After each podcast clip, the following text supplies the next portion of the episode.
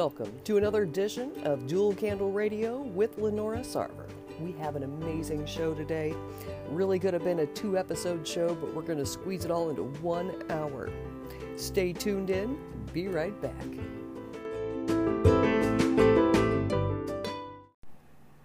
Welcome back.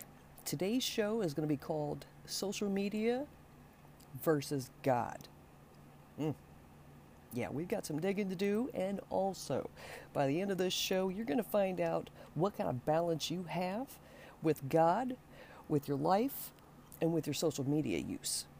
This is very real and it needs to be addressed. So let's take a look. I want you to ask yourself a couple questions real fast. Do you feel you have a healthy balance with your social media use? I want you to really think about this your day to day social media use. Do you feel like you're on there all the time or you have to hurry up and get back on there? Do you feel like you have so much stuff to do on there, but then everything around you in your life piles up? Is this you? Or am I talking about someone else? I hope I'm talking about someone else. But what about this question? What is a healthy balance of social media use? Is it an hour a day? Is it a couple? Is just getting on there a couple times a week?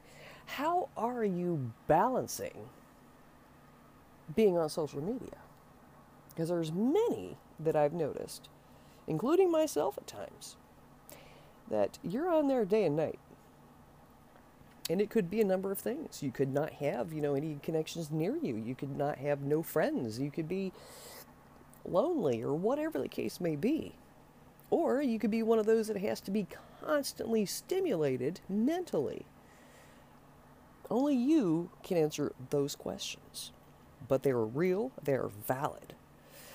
But a good, healthy balance would be about an hour a day. That way, you still have time to make connections with the people in your life that you can actually talk to in person. You know, I actually have family members where they couldn't wait to see me. So I go over to their house and they're all sitting on Facebook messaging back and forth. I'm like, well, I drove all the way over here just to watch you guys sit on Facebook. I could have stayed at home. That's what I'm thinking. But then I had to remind them you guys wanted to see me. You haven't seen me in forever. So I make a point. I come over here to fellowship and sit with you and have dinner and talk about things. And all I'm doing is watching you on your phone. That's kind of not what I had in mind. And I don't know about any of the rest of you, whether if you would have had the same thing in mind or not. Because our genuine idea of being connected to people is actually sitting down face to face, talking to them with our phones aside, and enjoying the real human connection. Folks, this is what we got to get back to. So, let me ask you one more question though before I move on. And this is a very big indicator. How many times have you gone to pick up your phone and do something like pull up your calculator, check an email, see who just called, or, you know, see what time it is, set your alarm, whatever. And you ended up on social media instead. And then you had to stop yourself like, wait a minute, what was I even picking up my phone for? It's like your your mind just totally blanked out. And you can't remember exactly, but you ended up on social media. Pay attention. That is a mental pull. Pay attention. Because whenever you go to pick up your phone, there should be a clear cut idea. This is what I need this device for, for this moment, not to get sidetracked with all the apps or the notifications or the phone calls, the texts, etc. and land on social media. Take the reins back. I challenge you.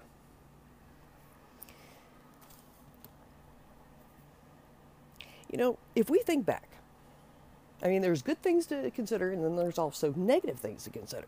And I'm going to go over quite a few of them in tonight's show. Try to keep it under an hour. I really could have did a two-part show, but wish me luck. You know, there was a time during the pandemic where social media was extremely useful, but now it's changed. During that time, we were shut in our homes, we had to work from home, we had to deliver food, you know, we could only go out for like the basic necessities, and we were seriously detached. You know, that's even the same scenario today for elderly people. They can't always get out, they can't drive, or, you know, whatever the case may be that's inhibiting them and keeping them inside. So their only real contact is through a social media platform of some sort. But, folks, we are not in the pandemic anymore.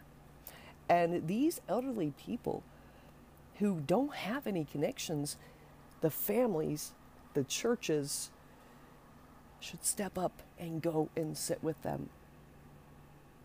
Do you know that is some of the loneliest people? Is those where they've grown older, the kids have started their lives, and people just kind of fade away the older you get. And they just feel, oh, they're okay, I'll call them next week when they need your attention now, not next week. You don't have a promise that they're going to be here next week. Give them what they need. And yeah, you can go on social media to see if they posted. I actually have, you know, family members that make sure I'm still alive. And they do that by going on my social media profiles to see if I posted that day or the day before. Then they know, oh, okay, she's alive. That's all I need to know. Well, how about picking up the phone? Or should I pick up the phone? Because it's more than just, oh, she's alive. It's, how are you? And meaning it. Hmm. Spending quality time. Do you understand that whenever people spend quality time, there's things that are released in the body that helps with healing? It improves mood, it improves the overall morale of the individual.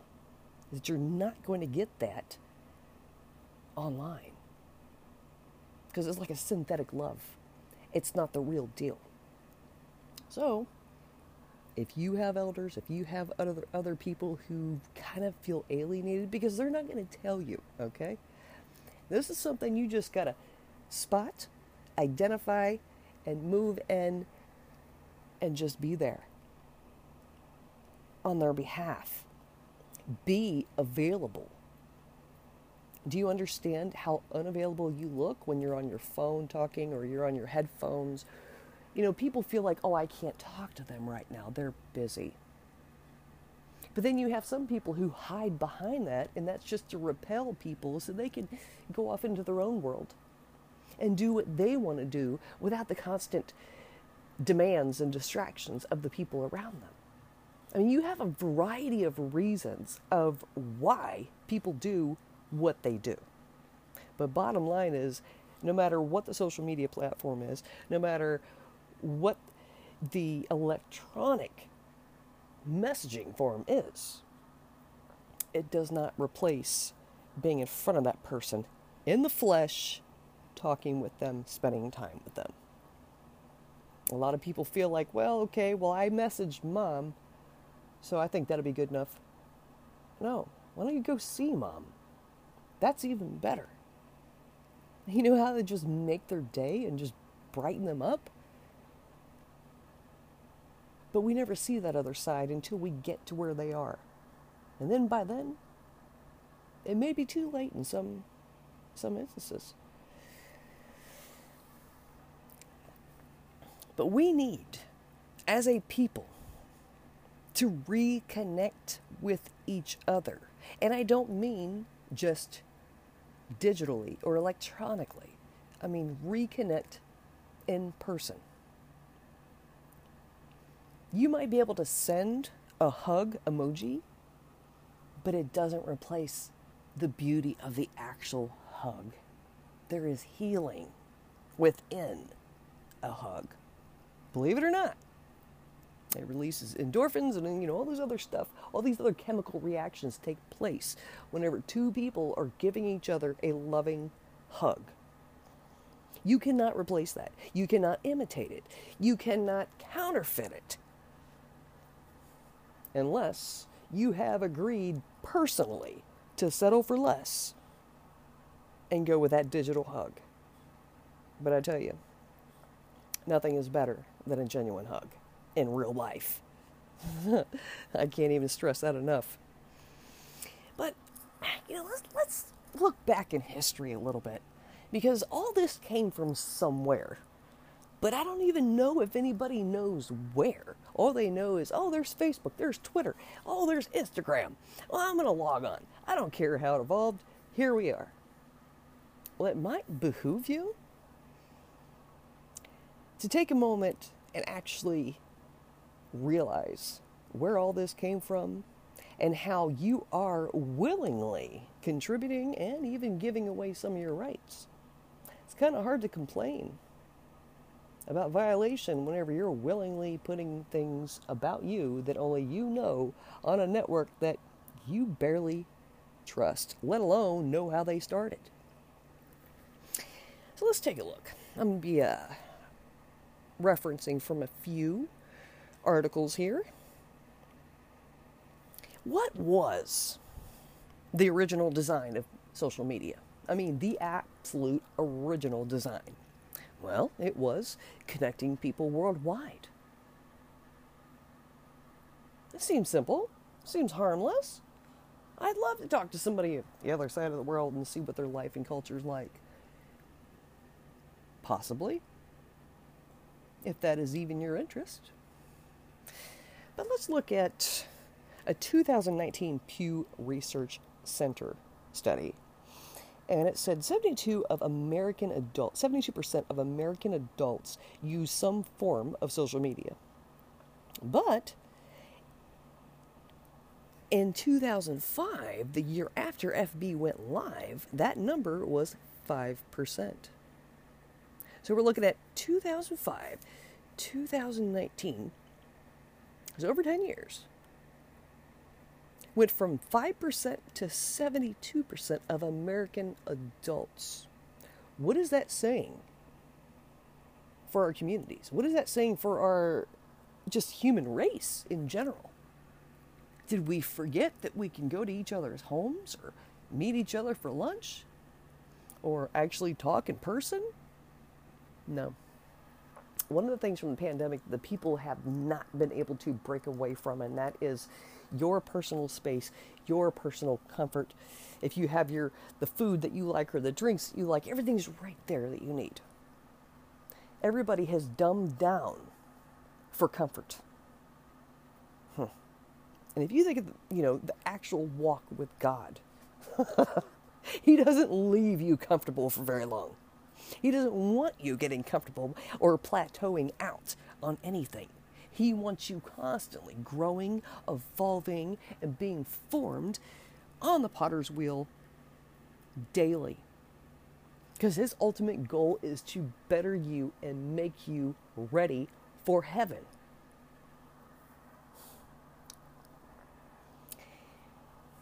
And carving off some rough edges and whatever else you got going on.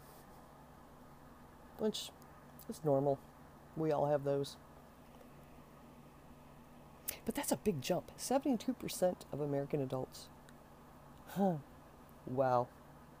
Where are our minds, folks? Do we even have our minds anymore? Are we disconnected from ourselves? Get reconnected.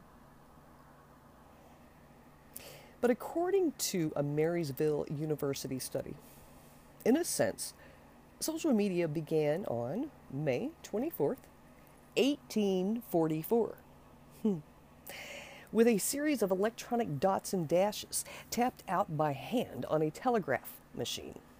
First electronic message from Baltimore to Washington, D.C. proved Samuel Morse understood the historic ramifications of his scientific achievement. What hath God wrought? He wrote. And that became the Morse code, which I actually have the entire Morse code uh, alphabet, numbers, short, long, all that written in my journals. For a quick hint, this will be in use as Christians are drove underground in the future. Borner. But you see, most contemporary accounts today point back to the Advanced Research Projects Agency Network in 1969. The early digital network was created by the United States Department of Defense, allowing scientists at four interconnected universities to share software, hardware, and other data. But we're not going to specify what data, just other data. In 1987, a precursor to today's internet, when the National Science Foundation launched a more robust and nationwide digital network called NSFNet or NSFNET. 1997 actually launched the first true social media platforms for all of the people to use. I don't know if you remember AOL, the first MySpace, which was, you know, bought out by Justin Timberlake. Um, all these beginning platforms. And I don't know about you, but I remember the dial up music. Yes, I called it music because at the time it was music to my ears. I was getting ready to log on to the internet. It was the funnest thing ever. You had all this information at your fingertips. Everything was just awesome. And I was immediately just pulled right in because I wanted information, I wanted wisdom. My brain was hungry. And I would stay up for hours and hours just surfing and learning and reading and you know, I was good. I was happy. But it's came so far since that original dial-up tone and logging on to AOL Welcome, you've got mail. I don't even think it's in existence anymore, personally, because we've evolved so much and it's not even done yet. But if you would like to stay on top of more fun facts about the history of social networking on Technology News, follow the site Digital Trends. That'll keep you up to date and kind of tell you where it all began.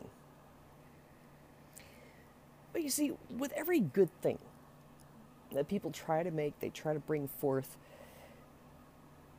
always comes with challenges. It always comes with hurdles. It's like,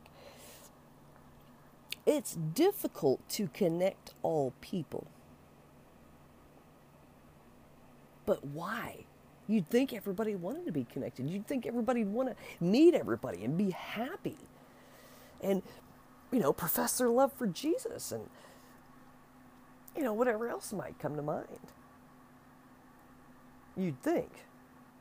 But I'm going to take a quick break and then I'm going to come back and we're going to talk about the not so nice things, but we're still going to keep it balanced.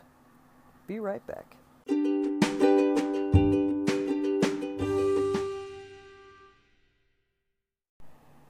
All right, welcome back.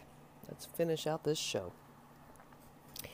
Now, according to the Harvard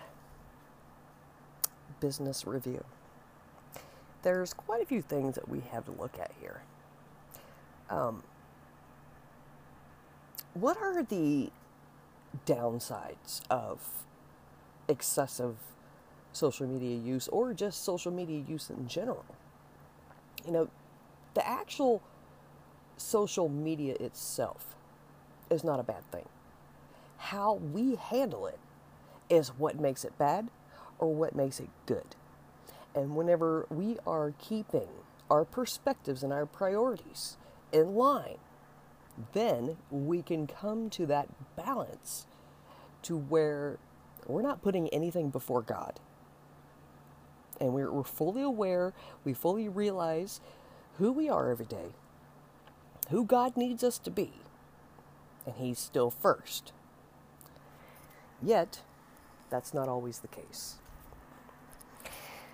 So, according to the Business Review, we've gone from connecting local people to facilitating global connections. Now, global connections do not always hold the same morals or values as we do here in the States. We have users with dangerous interests that can easily connect and reinforce those interests, even to today. So, this review, I didn't write down the date of when it it was published. I probably should have. But one of the things they were talking about was violating individual privacy, bullying small businesses or companies as a monopoly, damaging teens' mental health, inciting violent insurrections. Hmm. So you can't always get people together and expect good results.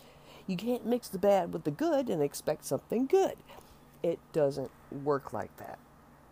If you're mixing bad with the good, more than likely, to an extent, the bad will overpower the good unless the good is firmly footed in their desires, interests, and core essentials to character and integrity. But how can we spot that just by looking at someone's profile? Because anybody can get on social media and, be, and act like they're a god okay? Be worshiped and everything else. And you'd think because of that attention, they are someone of value and substance. When if you look at the basic influencer,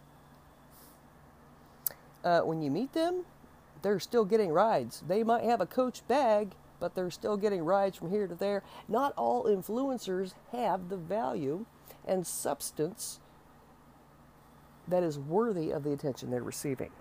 So you're in for a huge disappointment when you meet some of them, not all of them. Because there's some of them that are doing great things. They've, they're really making it up the ladder. They're making their point. They're, they're creating an image. They're doing whatever. But how can you tell the difference online? Anybody can look like they have it all together. But when you actually meet them, it's the opposite. And there's really no way of telling. I mean, you can always go into prayer and ask God. He'll reveal what according to His will. But this is a lot. And it even says inciting violent insurrections. You know, let's take a look at what sort of violent insurrection that they could be referring to. You know, Users with dangerous interest can easily connect and reinforce those interests. Okay? So, say even a multi level marketing scheme to coordinate events like what we had on January 6, 21st, 21, the attack on the U.S. Capitol. This was actually organized across many social media networks. And the fires from this was stoked by online communities of people drawn like a moth to a streetlight, folks, to conspiracy theories about election fraud. Now, one of the bases of this show is to debunk a lot of the conspiracy theories because if you sit and listen to some of the stuff these people say, they don't have a leg to stand on. They don't have a firm foundation to really say, hey, I know all this for a fact. It's all speculation. You can't even classify it as philosophy because it doesn't even have a lot of the brains to back that up either. So it's like, hmm, you really got to take it with a grain of salt. Go and do the research for yourself before you buy into these conspiracy theories. Yes, that is true. And then there's some that are so bizarre and they put it in the form of prophecy or end time events or what's coming next and I have all the proof and they don't have anything but a bunch of talk and a bunch of deception being swayed over the people. And a lot of the followers, they're just a follower. They don't verify why they're following, they just follow because they are followers. Well, break away from that. Okay? You can be the sheep, that's great. But don't be the sheep intended for the slaughter every day willingly.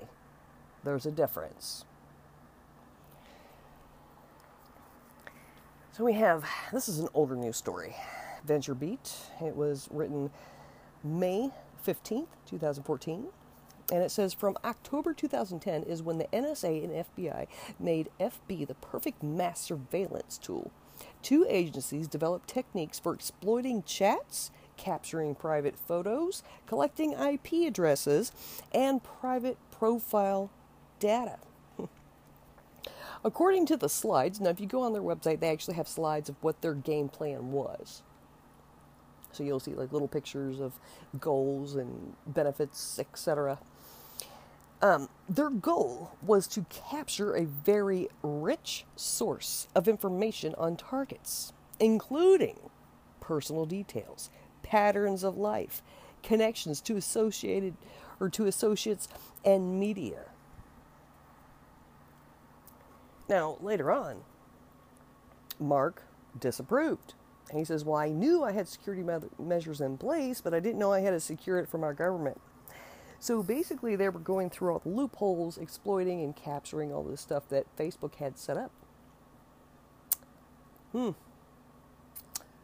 Well, I think if we look back, we can kind of see what happened with that. But if you really think about this, say you work for the FBI, say, you know, you work for the NSA.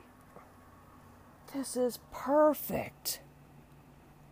Perfect. If you ever wanted to capture someone, do you know how much of a creature of habit we are? We tend to do the same thing every day. Keeps us in line, keeps our bodies on a certain internal time clock. You know, there's all these benefits of doing the same thing every day. also, it's beneficial to other people who need to know about us or would like to figure out what we're going to do next and uh, where we're at, folks. If you were online during this time, because I know I was, then we, yes, we, willingly gave them this information. You know, many people just go online and, hey, I just did this, or hey, I'm getting ready to do this, or da da da. But we're happy about it. We're exuberant to be able to tell somebody, hey, I had the funnest time. Hmm. Well, they find it interesting too, didn't you know? So, we could circle back around and say all we have to blame is ourselves here, but not necessarily. It takes two to tango, folks. Keep that in mind. But you see, after all this, it's like anything else in this world. Everything starts out as a beautiful, fun filled, pure intention activity. And then you always have those that come along that distort it, that just blemish it, that just ruin it. And through all this, I mean, I can definitely say Facebook did a good job at recovery. But there's still some things uh, happening to people. Just saying. Do your research. But aside from all this, because we went over the history, where social media came from, what's God think? Has anybody thought about that? I mean, we have no problems getting on there talking about God. That's great. But where is God in our hearts at that moment? Are we using God to get followers, to be worshiped, to become idols? Are we on there professing our love to God, but when it comes time for prayer, oh, well, I have something else to do? Hmm. Where are we at? Where are you at? This is something you have to figure out. You're going to have to come to a healthy balance here. When you wake up in the morning, do you reach for your phone to see what notification, who liked your post or who liked your picture, etc.? Or do you say, Good morning, God? Thank you for another day. And you'll have some people, well, I do say good morning, God, and then I reach for my phone. okay. If you really want to get your armor on, I mean, really want to get your armor for God on to be prepared for your day, put your phone down, get up. Good morning, Lord. I love you. Let me get into the Word, get my armor on, get into my devotions, and get into my prayer, and then move on. And if you have time for social media, whatever, go on there. But God needs you to prioritize Him. And a lot of people are like, well, I don't feel like God has a problem with me staying on social media all the time. You know, I, I go to church on Sunday. That should be good. Really? Really? Okay, so whenever you get to heaven, do you think you're only going to see heaven every Sunday? Well, where are you supposed to be the rest of the six days? Hmm. As if it's going to be measured by weeks and days and months according to how we have set up this world as the human race. No. You look in Revelations, you find out what the elders did. Hey, this is what we're going to be doing, not when we make time. Because once you get there, trust me, after all the hell that we have gone through on this planet, and you finally make it through the gates of heaven, whew, it's going to be love. It's going to be thankfulness. It's going to be gratitude. It's going to be genuine worship. Not none of this, see you Sunday. And the actual Sabbath is Saturday, by the way. Figured I'd throw that in there. But only you and, you know, I, I cannot stress this part enough because I am not there. I am not twisting your ears. I'm not, you know, lifting your hand up, making you do stuff. I cannot, nor would I want to. Good grief. That's all you. you got you. But how do we know? Well, I hope you're ready for this this can become a form of idolatry. No, it's not a molten image that you can set in front of you, but as soon as you pick up your phone, you can look at it. Hmm. No, it's not made of wood, but I'm sure you can see a few fresh made wooden gods being carried through the floodwaters because, oh, well, they can't save themselves. Hmm. Ah, but it's on there. Hmm. Folks, what is idolatry? Let's just look at the basic definition of what idolatry is. It says extreme admiration, love, or reverence for something or someone. Hmm. Okay. Well, what if you kind of enjoy that for yourself? oh, I have one 143 million followers. Hmm. Do you desire to be worshiped? No, I'm not hating on how many followers you have. Whether it's more of me or less of me. It's the point.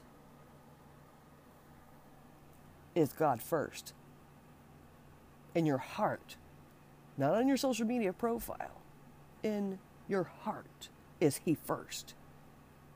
Because you can go on there and talk to those 143 million all you want. But if God is first, it's going to show. Because 143 million will be waiting until you and God get finished. If he is properly prioritized. Now, how can I, how can I, a simple show host on Anchor FM, tell all these people on social media, you could be dealing with idolatry. How can I rightfully say that whenever I was on social media all the time? Well, God had to pull me away so I can properly disconnect and reconnect and then get all my ducks in a row and prioritize what is first and foremost. And it is not social media, it is Jesus, it is God, first and foremost.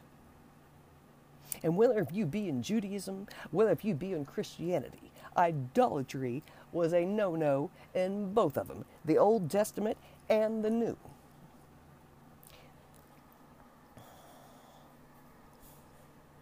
This is real.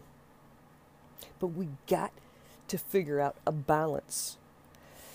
Learn it, manage it, discipline yourself so you can keep control over what comes first in your life every day. Because everything that we're dealing with right now in this life is temporary. It is a counterfeit image of the real deal. We aren't even getting the real deal here. And like I've said in other shows, this, this is a drop in the bucket compared to eternity and everything else that is waiting for us once we get through this trial period. That's what I call life a trial period for your spiritual existence. Choose where you will go. We could go to heaven, or you'd be going to hell or Sheol. Choose now whom you will serve. It's not hard. The hardest thing ever is maintaining the choice after we've chosen. It's like trying to buy a house. You know, you may have got your credit established, you got all your money in a, in a row, everything's, you know, set up to where you're ready to go. It's easy to get that house. But can you maintain the same stance after you get it? Do you have that same fire, that same dedication?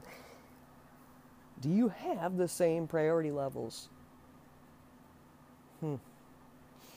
Just like with the Lord, it's somewhat easy to repent and receive salvation and say, You are going to be the Lord over my life, but then two weeks later, who is the Lord over your life? Is it still Jesus? This is real, folks. I cannot stress how real this is. So, let's take a look.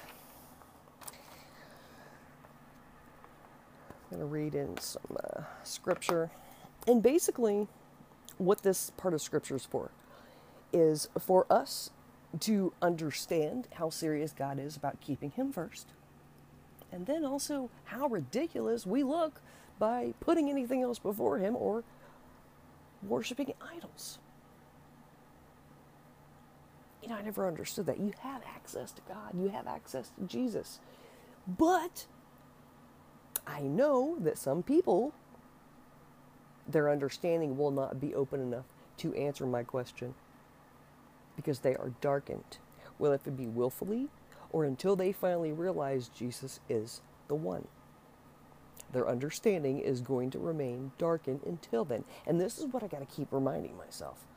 I'm like, okay, tell me how to word it then, Lord, because uh, we're going to look in Isaiah chapter 44. We're going to start with verse 9.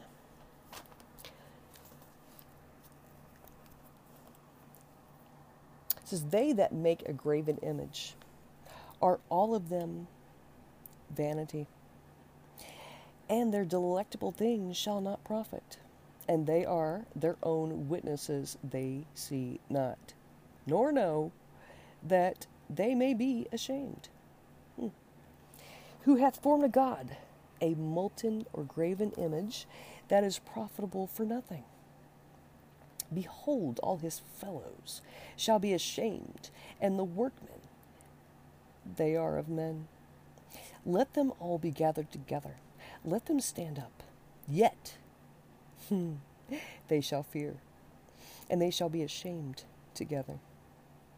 The smith with the tongs both worketh in the coals, and the fashioneth it with hammers, and worketh it with the strength of his arms. Yea, he is hungry, and his strength faileth. He drinketh no water, and is faint. The carpenter stretches out his rule. He marketh it out with a line. He fitteth it with planes, and he marketh it out with the compass, and maketh it after the figure of a man, according to the beauty of a man, that it may remain in the house. He heweth down cedars, and taketh the cypress and the oak, which he strengtheneth for himself among the trees of the forest. He planteth an ash, and the rain doth nourish it. Then shall it be for a man to burn, for he will take thereof and warm himself, yea, he kindleth it, and baketh bread, yea, he maketh a god, and worshippeth it. He maketh it a graven image, and falleth down thereto. He burneth part thereof in the fire. With part thereof he eateth flesh. He roasteth roast, and is satisfied. Yea, he warmeth himself and saith, Aha, I am warm. I have seen the fire. And the residue thereof he maketh a god, even his graven image. He falleth down unto it and worshippeth it, and prayeth unto it, and saith, Deliver me, for thou art my God.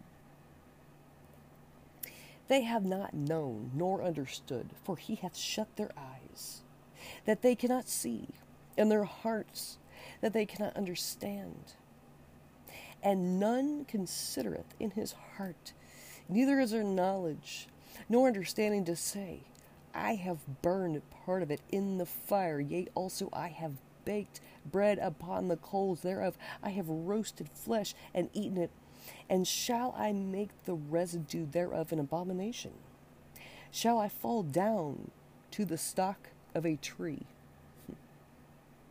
He feedeth on ashes. A deceived heart hath turned him aside, that he cannot deliver his soul, nor say, Is there not a lie in my right hand. Remember these, old Jacob and Israel. For thou art my servant, I have formed thee. Thou art my servant, O Israel. Thou shalt not be forgotten of me. I have blotted out as a thick cloud my transgressions, thy transgressions, and as a cloud thy sins Return unto me, for I have redeemed thee. Sing, O ye heavens, for the Lord hath done it. Shout, ye lower parts of the earth. Break forth into singing, ye mountains, O forests, and every tree therein, for the Lord hath redeemed Jacob and glorified himself in Israel.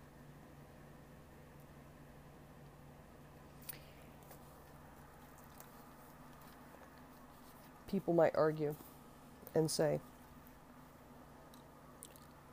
well, I haven't made a molten image. I haven't carved out a wooden piece and called it a god. Well, I haven't created a statue and fell down prostrate worshiping that. Folks, whatever takes first place in our life, in our time, in our priorities, and it's not God, is a form of idolatry. So, this is why I can't stress enough and I, I'm going to have, you know, some people come up and say, you know, you can't relate that to that. I can't speak for everybody else. All I can do is speak and say what God tells me to. And if you feel like none of this applies to you, well, then tune in to another radio show. You have that right. For those of you who do see parts of themselves in this, just like I have, may you find the balance. See, I'm not saying social media is a bad thing. It's not. It's how we let it control us, how much we put out there about ourselves, and how we handle our time. Now, if we're on social media praising God all day, we haven't lifted up the first prayer. Really? Really? What is that called? If we're on social media praising God all day we haven't attended the first church, or even showed the same love and praise in our active physical life that is outside of the digital online world? These are all things that we need to address that only we can hash out in our own lives. You know, you can call all these prophets, but if you are not doing the work yourself in this manner, a prophet can pray for you all day long, but if you still have not showed God in your hearts, in your minds, that He is first, then you tell me what's going on. I think it's pretty clear. Now, I challenge you, if you can, I challenge you, take a full 90 day break from all social media to see for yourself where you are. Because I tell you, I took that break.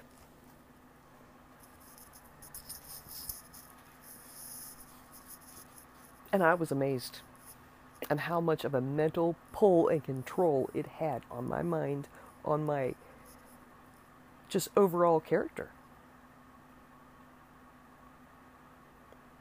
I was actually noticing signs of detachment, almost like a withdrawal. Yeah. Social media can become an addiction. Or you have to go on there. You have to see what's going on. You can't miss a day. You can't miss a moment. Oh my God, so and so posted. What'd they say? You know the sad fact? Is if we don't take a hold of ourselves now, if we don't grab back the reins of our minds and hand them back over to God,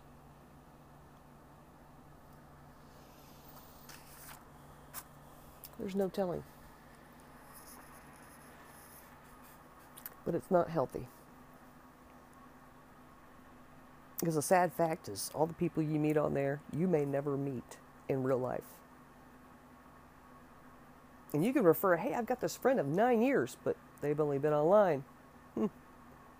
Have you ever went out to lunch with them? No, I've never met them. Come on, folks.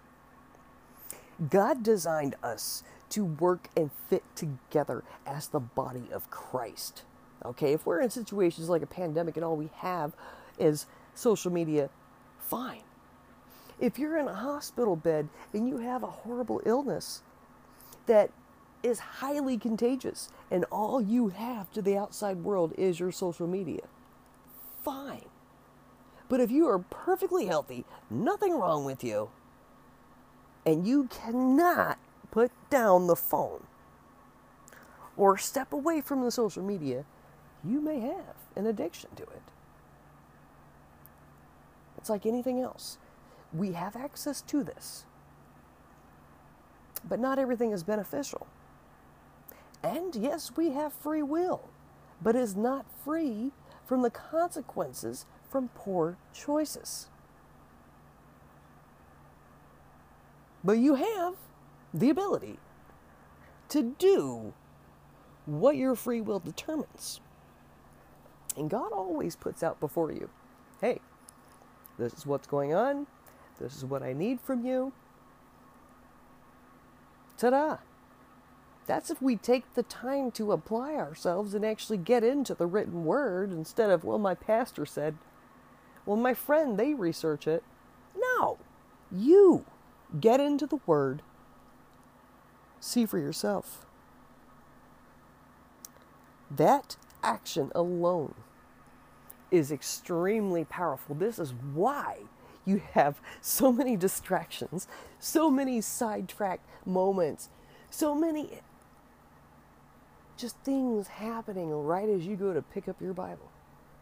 Hmm. because the devil knows how powerful this book is. And if he can keep you from it, then he can keep you in a form of bondage no matter what form that comes in. He can keep you deceived no matter what form the deception comes in.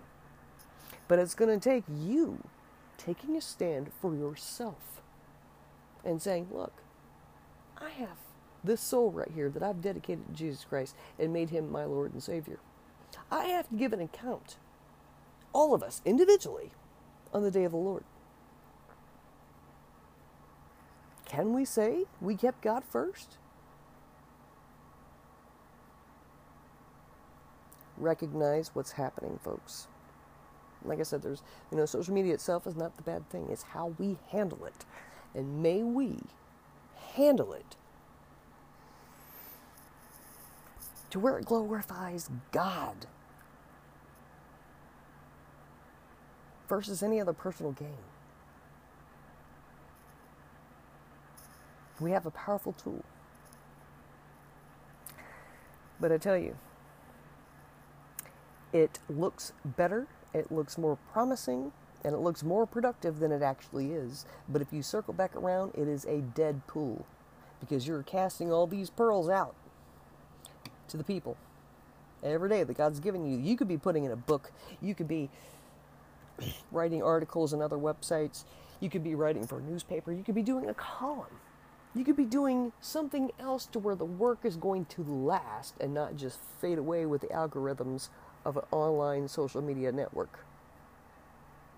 You, and only you, has the power to take back you through the help of the Lord Jesus Christ.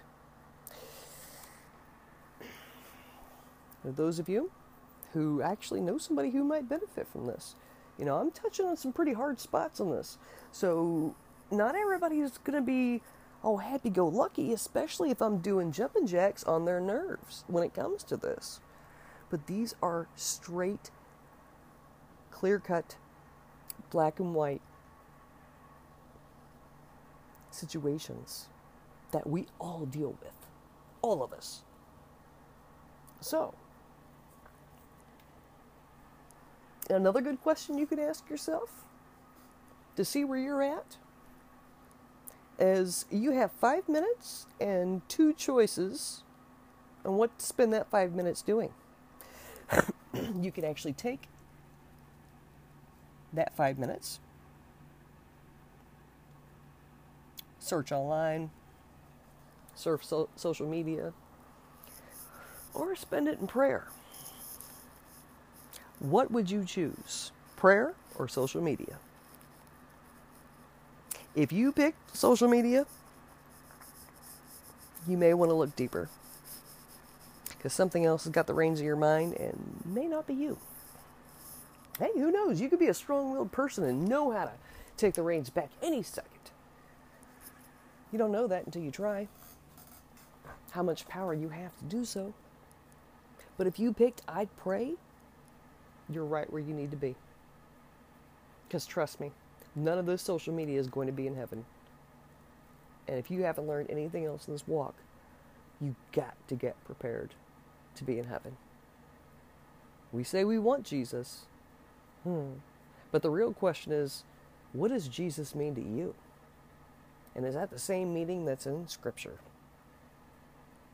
I know I had a lot of questions today, but this is so you can look inside. We are in pruning season now. There are many of you who are praying and you're asking for God to bless your crops, to bless your, your ministry, bless your next move, bless all these things. Now is the time to prune and make room for those blessings. Choose your time wisely. Keep a hold of yourself and your mind because that's all yours. And keep God first. And as usual, it is always a blessing to serve as a labor of love, to bring a message into your homes every week. And Lord willing, I will see you next week. God bless you and have a great day.